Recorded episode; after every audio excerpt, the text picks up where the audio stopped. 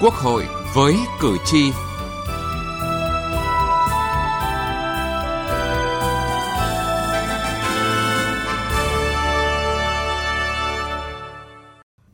quý vị và các bạn. Thưa quý vị và các bạn, từ hôm nay, mùng 1 tháng 7 năm 2020, khi luật sửa đổi bổ sung một số điều của luật cán bộ công chức và luật viên chức có hiệu lực, sẽ thực hiện chế độ hợp đồng có thời hạn đối với viên chức. Điều này đồng nghĩa với việc không còn biên chế suốt đời. Quy định này được đưa ra với hy vọng chấn chỉnh tình trạng ì ạch, lười đổi mới, xóa bỏ tư tưởng vào được cơ quan nhà nước là ấm chân đến khi nghỉ hưu. Nhưng điều này chỉ thực hiện được khi có cơ chế để kiểm soát quyền lực, tránh việc lạm quyền của người đứng đầu. Phần đầu của chương trình Quốc hội với cử tri hôm nay đề cập nội dung này. Tiếp theo đó, chúng tôi chuyển tới quý vị và các bạn những thông tin tại hội nghị cấp cao ASEAN lần thứ 36 vừa diễn ra theo hình thức trực tuyến với sự tham dự của lãnh đạo 10 nước ASEAN tại đầu cầu mỗi nước.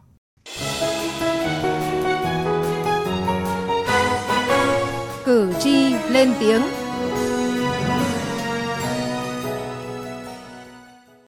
Chúng tôi thấy rõ là cái hiệu quả hoạt động của cán bộ công chức viên chức nó sẽ tốt hơn. Chúng ta sẽ loại bỏ được những cái người mà không đảm bảo cái chất lượng chuyên môn. Tôi nghĩ là rất là phù hợp, bởi vì là với một khoảng thời gian như thế cũng đủ để cho các viên chức được làm quen với công việc và thể hiện hết khả năng của mình trong công việc. Sẽ tăng thêm cái tinh thần trách nhiệm trong công việc, với cả là sẽ có cái tạo cái gọi là phấn đấu hơn, cố gắng trong công tác, rồi thì trau dồi bản thân, rèn luyện bản thân, với cả là củng cố cả kiến thức nữa. Từ hôm nay, tất cả các trường hợp viên chức được tuyển dụng mới sẽ phải ký kết hợp đồng làm việc xác định thời hạn với khoảng thời gian từ đủ 12 tháng đến 60 tháng. Như quý vị vừa nghe, hầu hết người dân đánh giá đây thực sự là một quyết định tiến bộ, mở ra cơ hội cho viên chức nhà nước được tự do di chuyển trong thị trường lao động, có điều kiện phát huy hết khả năng sở trường của mỗi người. Bên cạnh đó cũng giúp các cơ quan quản lý khuyến khích được người làm việc hiệu quả, giữ chân được người có tài. Cách làm mới này khiến những người có năng lực thực sự vui mừng, là điều kiện để đưa những người yếu kém cơ hội ra khỏi bộ máy. Ông Vi Quang Trung, Phó Chủ tịch Ủy ban Nhân dân huyện Chi Lăng, tỉnh Lạng Sơn cho rằng quy định này cũng là cơ hội cho những người trẻ có tài năng. Chúng ta thực hiện hợp đồng thì đây cũng là cái cơ hội, điều kiện cho rất nhiều những cái sinh viên họ mới ra trường, họ có cái tài năng, họ có năng lực thực sự, có cơ hội để họ được tuyển dụng vào cái vị trí việc làm mới để phát huy được cái năng lực sở trường của họ. Thứ hai nữa là xem xét và có thể bố trí những người có năng lực thực sự để vào cái vị trí việc làm. Thì đây cũng là một cái điểm mới, tôi cho rằng là cũng tránh được những cái tiêu cực ở đâu đó trong nhiều năm qua. Bỏ chế độ biên chế suốt đời được kỳ vọng sẽ khuyến khích người lao động làm việc hiệu quả, giữ chân được người tài, cũng là cơ hội để đưa những người yếu kém ra khỏi bộ máy. Theo chị Trần Thị Thái, một người dân ở Hà Nội, điều này chỉ thực hiện được khi có cơ chế để kiểm soát quyền lực, tránh việc lạm quyền của người đứng đầu. Nếu như với những cấp quản lý mà họ làm việc một cách công khai, minh bạch mà có rất là tâm huyết và nhiệt tình, thì các cán bộ giáo viên thì sẽ có khả năng, có điều kiện để có thể phát huy hết được những cái năng lực của mình, cũng như là thể hiện được cái sự nhiệt huyết đối với nhà trường. Nhưng mà tuy nhiên, nếu như mà với một số những đơn vị quản lý mà do cái sự chủ quan của bản thân thì em nghĩ là người lao động cũng khó có cơ hội để có thể thể hiện hết được cái năng lực của mình, cũng như là có cái cơ hội được bày tỏ những cái nguyện vọng, những tâm tư của mình. Theo ông Nguyễn Tư Long, Phó Vụ trưởng Vụ Công chức Viên chức Bộ Nội vụ, luật đã tiên liệu và bổ sung những quy định để tránh đến mức tối đa những bất lợi, giảm thiểu về thủ tục hành chính, hạn chế tối đa tiêu cực có thể xảy ra, như là việc phải ký đi ký lại hợp đồng hay là việc lạm quyền của người đứng đầu. Chính vì vậy nên trong luật thì cũng đã có bổ sung một cái quy định là trong trường hợp mà đơn vị sự nghiệp công lập còn nhu cầu về lao động, và viên chức sau 5 năm hoàn thành tốt, được đánh giá hoàn thành nhiệm vụ, thì bắt buộc là phải ký kết hợp đồng đối với chính cái người đấy, chứ không được tuyển dụng mới. Theo luật viên chức năm 2010, không có khái niệm viên chức suốt đời. Tuy nhiên, trên thực tế, để đưa một viên chức không đảm bảo yêu cầu ra khỏi đội ngũ viên chức thì rất khó. Nay, quy định thực hiện chế độ hợp đồng có thời hạn đối với viên chức được kỳ vọng sẽ chấn chỉnh tình trạng chây ỳ, lười đổi mới và nâng cao chất lượng đội ngũ viên chức bằng việc trả lương theo vị trí việc làm, đồng thời loại bỏ những người cắp ô ra khỏi bộ máy. Từ nghị trường đến cuộc sống. Thưa quý vị và các bạn, theo số liệu mới nhất, Việt Nam có hơn 1.700.000 viên chức. Trong số đó, không ít người có tâm lý chỉ cần vào nhà nước là mặc định yên tâm, ấm êm đến suốt cuộc đời, mà không cần học tập nâng cao trình độ, không cần đổi mới sáng tạo. Điều đó không chỉ khiến trì trệ trong công việc, mà còn kéo theo rất nhiều hệ lụy khác cho xã hội. Theo đại biểu Nghiêm Vũ Khải, đoàn đại biểu Quốc hội thành phố Hải Phòng, đông đảo người dân đồng tình với việc ký hợp đồng xác định thời hạn là bởi mong cơ chế này sẽ loại được những người ì ạch ra khỏi bộ máy. Nếu như ký một lần và không xác định thời hạn thì nó cũng có cái bất cập, tức là cái người viên chức đó người ta ỉ lại vào đấy và người ta cũng không phấn đấu, người ta cứ làm gọi là cầm chừng thế thôi. Thế là tập trung làm những việc khác cho cá nhân mình là chính, còn những việc đúng chức năng của mình thì lại làm chảnh mảng. Do đó, theo đại biểu Đỗ Văn Sinh, đoàn đại biểu Quốc hội tỉnh Quảng Trị, viên chức hay công chức, nếu muốn có cán bộ tốt thì phải luôn có sự thay đổi. Chúng ta muốn có một cái đội ngũ công chức thực sự là tinh thông về nghiệp vụ, đúng không? Am hiểu nghiệp vụ, rồi đạo đức tốt, để cho công vụ nó tốt hơn. Thế thì tại sao chúng ta mong muốn như thế mà chúng ta lại không làm được như vậy? Đây là một vấn đề, là một câu hỏi, đúng không? Vậy thì cái hình thức lên như thế nào? Có lên là tuyển dụng xong là xong không? Suốt đời không? Hay là chúng ta chuyển sang một hình thức khác? Bởi vì bây giờ rất nhiều những công việc của nhà nước đang được chuyển giao dần cho các khu vực về nhà nước. Ví dụ như là cái thừa phát lại công chứng. Trước đây chỉ có nhà nước mới được làm công chứng, chỉ có nhà nước mới được thừa phát lại, đúng không ạ? Vậy thì tại sao những cái việc khác chúng ta không thay đổi cái gọi là cái tư duy đi? Thuê mướn các cái đơn vị khác ngoài nhà nước, thậm chí thuê mướn theo hình thức hợp đồng và để làm việc. Vậy chúng ta sẽ giải được bài toán. Nhiều năm qua, các đơn vị sự nghiệp công lập bộc lộ nhược điểm, bộ máy phình to, năng suất lao động thấp, nguyên nhân cơ bản từ việc tuyển chọn và sử dụng người. Đại biểu Ngọ Sư Hiểu, đoàn đại biểu Quốc hội thành phố Hà Nội cho rằng trong cái quá trình thực thi, chúng ta cần phải đảm bảo đánh giá đúng cái trình độ năng lực của từng cán bộ, cùng với đó là những cái cơ chế để chúng ta thải hồi những cái cán bộ mà khi không đáp ứng được các cái yêu cầu thực hiện nhiệm vụ, và cùng với đó thì tôi cho rằng là các cái chế độ lương bổng để nó thực sự là cái động lực để thúc đẩy cái người viên chức nỗ lực. Nhưng mà tôi nghĩ là quan trọng hơn nữa đó là ở cái khâu tuyển dụng đầu vào là chúng ta cũng cần phải có những cái giải pháp để tuyển được những người thực tài, thực đức, nhưng đấy phải là những người tâm huyết. Nghị quyết Trung ương 6/12 về tiếp tục đổi mới, sắp xếp tổ chức bộ máy của hệ thống chính trị tinh gọn, hoạt động hiệu lực hiệu quả. Nghị quyết Trung ương 7/12 về nâng cao chất lượng đội ngũ cán bộ. Bỏ viên chức suốt đời là một trong những quy định góp phần thực hiện các nghị quyết của Trung ương. Nếu giảm đi số lượng nhân sự không đạt yêu cầu sẽ đồng nghĩa với việc tăng lên chất lượng viên chức.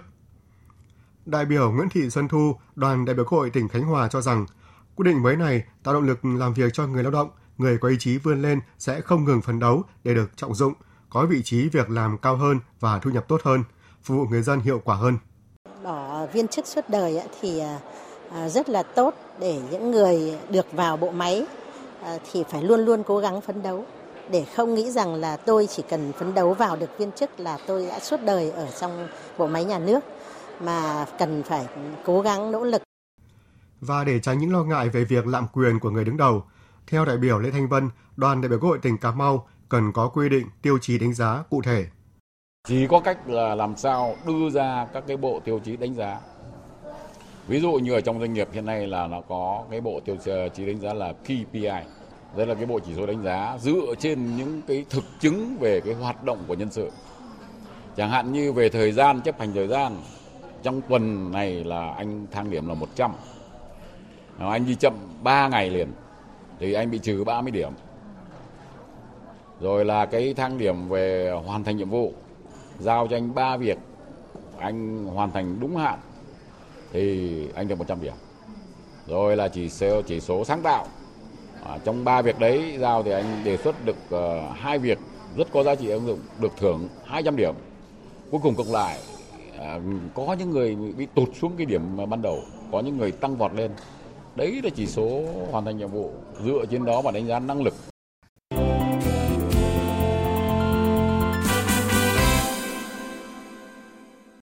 Thưa quý vị và các bạn, Hội nghị cấp cao ASEAN lần thứ 36 đã khai mạc tại Hà Nội. Đây là hội nghị cấp cao chính thức đầu tiên trong năm Chủ tịch ASEAN 2020 của Việt Nam. Hội nghị lần này diễn ra theo hình thức trực tuyến với sự tham dự của lãnh đạo 10 nước ASEAN tại các đầu cầu mỗi nước.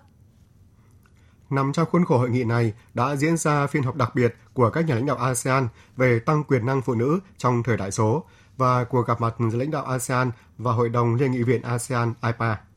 Phát biểu tại phiên họp đặc biệt của các nhà lãnh đạo ASEAN về tăng quyền năng phụ nữ trong thời đại số, Chủ tịch Quốc hội Nguyễn Thị Kim Ngân cho biết, cùng với sự phát triển nhanh chóng về khoa học, công nghệ và nhất là công nghệ số của cuộc cách mạng công nghiệp lần thứ tư đã và đang đặt ra cho phụ nữ và trẻ em gái trên toàn cầu những khó khăn, thách thức mới. Trong đó, khoảng cách bất lợi về giới trong thời đại số ngày càng gia tăng. Lao động thủ công mà đa số là lao động nữ có thể bị thay thế bằng tự động hóa. Đồng thời với việc nhiều phụ nữ ở các quốc gia đang phát triển không có điều kiện để tiếp cận với công nghệ số. Chủ tịch Quốc hội Nguyễn Thị Kim Ngân bày tỏ vui mừng nhận thấy ASEAN đã luôn nỗ lực thúc đẩy các chương trình bảo đảm bình đẳng giới và sự tiến bộ của phụ nữ thông qua nhiều sáng kiến hoạt động trong khuôn khổ chính thức của ASEAN. Chủ tịch Quốc hội cũng mong rằng ASEAN tiếp tục có những sáng kiến thiết thực nhằm trao quyền cho phụ nữ và tăng cường sự tham gia của phụ nữ trong lĩnh vực chính trị. Điều đó phù hợp với xu thế phát triển và tiến bộ của thế giới. Đặc biệt, ASEAN sẽ tiếp tục tận dụng lợi thế là khu vực có tốc độ tăng trưởng Internet nhanh của thế giới để nâng cao vị thế của người phụ nữ, nhất là vai trò của phụ nữ lãnh đạo, góp phần bảo đảm bình đẳng giới. Chủ tịch Quốc hội đã có 5 đề xuất gửi tới các chính phủ ASEAN và các đối tác như cần tiếp tục bổ sung hoàn thiện chính sách pháp luật để thúc đẩy bình đẳng giới, trao quyền và nâng cao vị thế đối với phụ nữ, tạo thuận lợi để tất cả phụ nữ và trẻ em gái không chỉ tiếp cận mà còn được hưởng lợi thực chất từ các cơ hội do công nghệ số và hội nhập quốc tế mang lại. Từ đó tăng cường sự tham gia và cơ hội phát triển đối với phụ nữ. Cần phát huy vai trò của các cơ quan đại biểu dân cử trong việc tham gia ý kiến, truyền đạt tâm tư nguyện vọng của cử tri nữ, trẻ em gái để có các chính sách phù hợp, tạo điều kiện và xóa bỏ những rào cản để nữ giới có thể tiếp cận với công nghệ số một cách thuận lợi. Cần khuyến khích sự tham gia của tất cả các chủ thể trong xã hội, trong đó có vai trò đặc biệt của nam giới trong việc hỗ trợ nữ giới cả về công việc gia đình cũng như tại nơi làm việc. Tiếp tục thực hiện bình đẳng giới và trao quyền cho phụ nữ với các chương trình, kế hoạch, tuyên truyền, giáo dục, nâng cao nhận thức,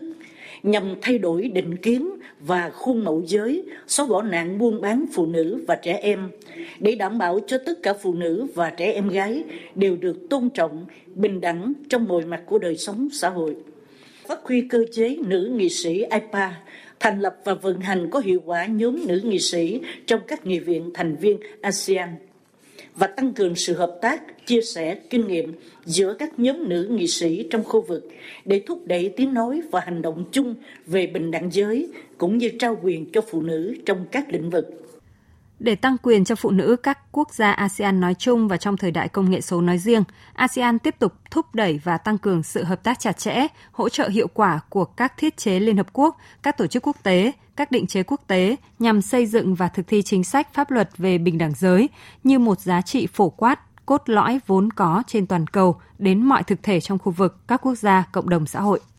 Lãnh đạo các chính phủ của ASEAN tiếp tục là những hình mẫu thể hiện vai trò cá nhân về chính trị,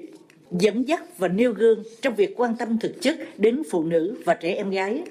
và bình đẳng giới cho tất cả mọi người dân, cho cộng đồng xã hội trong khu vực và trên toàn cầu. Thay mặt Quốc hội Việt Nam và Phụ nữ Việt Nam, tôi xin chúc các chính phủ ASEAN thành công trong công tác quan trọng này và xin khẳng định chúng tôi sẽ luôn đồng hành, chia sẻ, gánh vác trách nhiệm trong vấn đề này.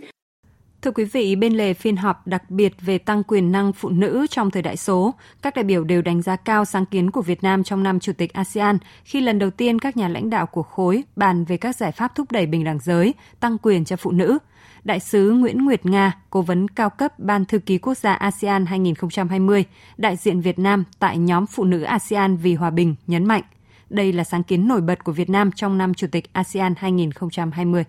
Sáng kiến của chúng ta về cái phiên họp đặc biệt này thu hút sự quan tâm rất là rộng rãi của khu vực, không chỉ của ASEAN, là cái quyết tâm của ASEAN mà của cả khu vực và trên thế giới, bởi vì nó là một cái thông điệp rất rõ ràng về cái cam kết và ủng hộ đi đầu tiên phong của ASEAN trong vấn đề là thúc đẩy hợp tác đa phương và chủ nghĩa đa phương. Thì cái sáng kiến đây là cái chúng ta kết hợp cái hợp tác khu vực của ASEAN với cả toàn cầu trong vấn đề thúc đẩy bình đẳng giới. Đại sứ Thụy Điển tại Việt Nam Anna Mui nhấn mạnh. Tôi đặc biệt đánh giá cao sáng kiến và vai trò dẫn dắt của Việt Nam khi thúc đẩy và tổ chức sự kiện rất có ý nghĩa trong vấn đề bình đẳng giới tại hội nghị cấp cao ASEAN lần này, với sự tham dự của nhiều nhà lãnh đạo nữ là khách mời đặc biệt. Tôi nghĩ rằng ý tưởng này sẽ còn được triển khai mạnh mẽ và rộng rãi hơn khi Việt Nam còn là ủy viên không thường trực Hội đồng Bảo an Liên Hợp Quốc. Thưa quý vị và các bạn, tại cuộc gặp mặt giữa lãnh đạo ASEAN và Hội đồng Liên nghị viện ASEAN, với vai trò là Chủ tịch Hội đồng Liên nghị viện ASEAN, Chủ tịch Hội Nguyễn Thị Kim Ngân cho rằng là một tổ chức thiết yếu của các cơ quan lập pháp trong khu vực, thực sự đại diện cho người dân từ cấp cơ sở. IPA là một nhân tố quan trọng trong tiến trình hội nhập ASEAN trên nhiều lĩnh vực. IPA mong muốn có nhiều hơn nữa các hoạt động trao đổi, phối hợp giữa IPA và ASEAN ở các cấp để nâng cao sự hiểu biết của người dân về ASEAN và cùng chăm lo những vấn đề và nguyện vọng của người dân.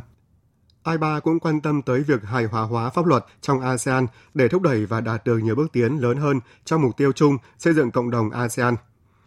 Chủ tịch Quốc hội Nguyễn Thị Kim Ngân đưa ra một số đề xuất về chính trị an ninh. IPA tiếp tục tăng cường hợp tác, bảo đảm tính minh bạch, cởi mở, cách tiếp cận dựa trên luật pháp và nhấn mạnh vai trò trung tâm của ASEAN.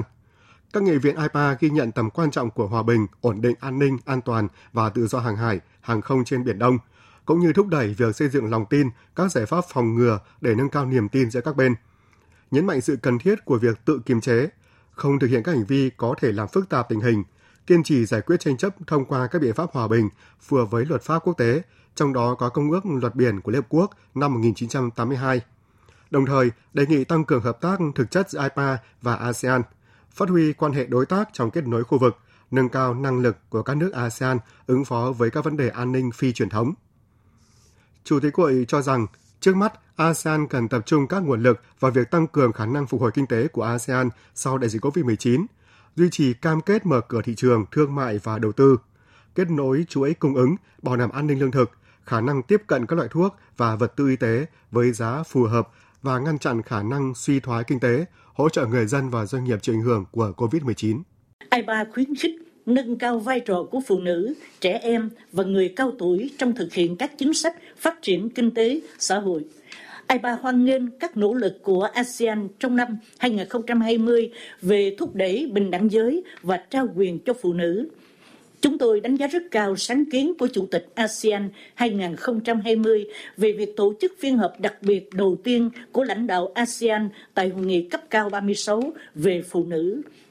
Các nghị viện thành viên IPA nêu cao tinh thần trách nhiệm phối hợp với chính phủ các nước ASEAN trong việc thực thi những cam kết tăng cường hợp tác trên các lĩnh vực quan trọng,